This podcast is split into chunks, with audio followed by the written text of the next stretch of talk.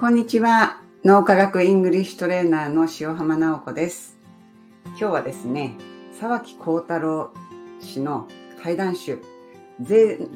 乏だけど贅沢という本あのに出てきた俳優高倉健さんのアメリカ映画体験をご紹介します。こういう感じの本なんですね。見えますかね。こういう貧乏だけど贅沢っていう10人の方と対談をして、あの、贅沢な時間を10人と語り尽くした対談集っていうふうに書いてあるんですけれども、あの、これね、中には井上陽水さんとかも出てきたりして、すごく面白い対談集なんですけれども、まあ私にとっては、えっとね、タイトルが死に場所を見つける高倉健って書いてあるあの章が一番良かったんですね。あの高倉健さんは子供の頃から映画が好きで対談あのそういうあの対談部分をちょっと引用しますね。163ページにあったんですけども沢木さんがこう聞きます。高倉さんは昔から映画をよく見ていましたか？高倉健さん。僕も沢木さんと同じように北九州の小さな炭鉱町の3つある映画館は父の顔でフリーパスだったんでよく見ました。映画俳優に自分がなるなんていうのは思ってなかったですけど、ちょうど英語会話なんてのがブームになってましてね、大役テキストなんていうのがあった。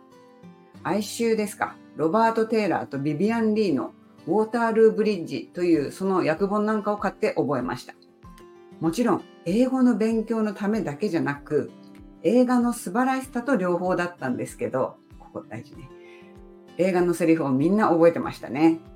というふうに書いてありました。ここの英語の勉強のためだけじゃなく映画の素晴らしさと両方だった。もうこれぞ映画で英語を学ぶ真骨頂ですよね。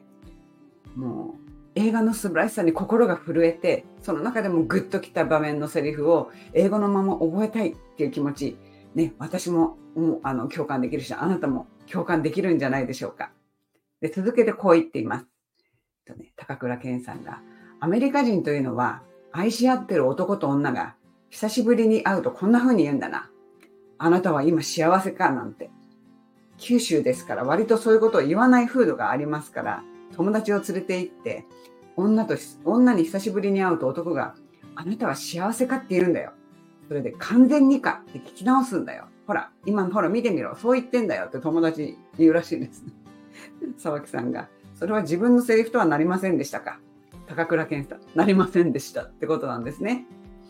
この文化の違いとか風土の違いを映画を通じて感じるっていうのも、まあ映画の醍醐味ですよね。九州男児だったらね、言わなくてもわかるだろうって何も言わずに済ませるけれども、アメリカ人の男は言葉にして言うわけです。こういう記憶っていうのは鮮烈にね、残るでしょうね。ケンさんが友人に、ほら、今見てみろ、そう言ってんだよって得意げに言う姿が目に浮かぶようですよね。もう話してる人のその表情まで見えてきそうなこの沢木幸太郎さんの対談集、本当におすすめです。で、このね、何回も見たっていう哀愁、あの、ウォータールーブリッジっていうのは今から87年前。ん ?87 年ん ?1940 年だから60足す？80 84年前。わあ、すごいですね。すごく古い映画ですけれども、私もこの哀愁っていうのは見てないんですけれども、でも高倉健さんがそんなに何度も見てね、いいっていう映画だったら見ようかなって思いました。ね、日本語でも英語でも本を読みながら面白そうな英語にで映画に出会うっていうのはすごく胸が躍りますよね。見たい映画リストはもうどんどんどんどん長くなりそうです。ね、死ぬまでに全部見切れるか。それがなんていうの、幸せであり、不安でありね、あの、ね、悩ましいところです。であの、高倉健さん、私最初に見たのは、幸せの黄色いハンカチっていう映画だったんですよね。で、あの、ね、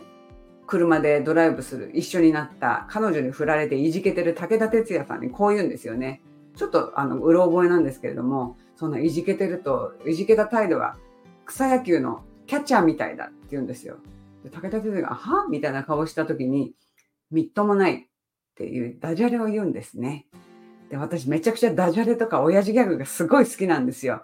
でもこれで一気に、このダジャレで一気に高倉健さんのファンになってしまって まあもちろんね、健さんかっこいいし、不器用だし、ももちろん他にもいろいろあるんで、このね、ダジャレで私のハートは貫かれたと言っても過言ではありません。でですね、あの私が元字幕翻訳家だからよく聞かれるんですけれども、じえ英語の映画を字幕なしで見るようにな見れるようになるにはどうしたらいいんですかってよく聞かれるんですけれどもあのねもちろん映画を英語のまま何の字幕もなしに見られたらそれはそれですごいことだしあのいいと思うんですけど最初からもう全部字幕なし日本語の字幕も英語の字幕もなしにすると分かんないですよ。なのであの私が、まあ、自分の経験からもねこういうふうに向き合うと映画をだんだんその英語のまま楽しめるようになるよっていうアドバイスをまとめた PDF を、あのー、作ってありますので、もしそれが、あの、興味ある方は、あのー、リンクからね、あの、ダウンロードしてください。じゃあ今日はこれでおしまいにします。さようなら。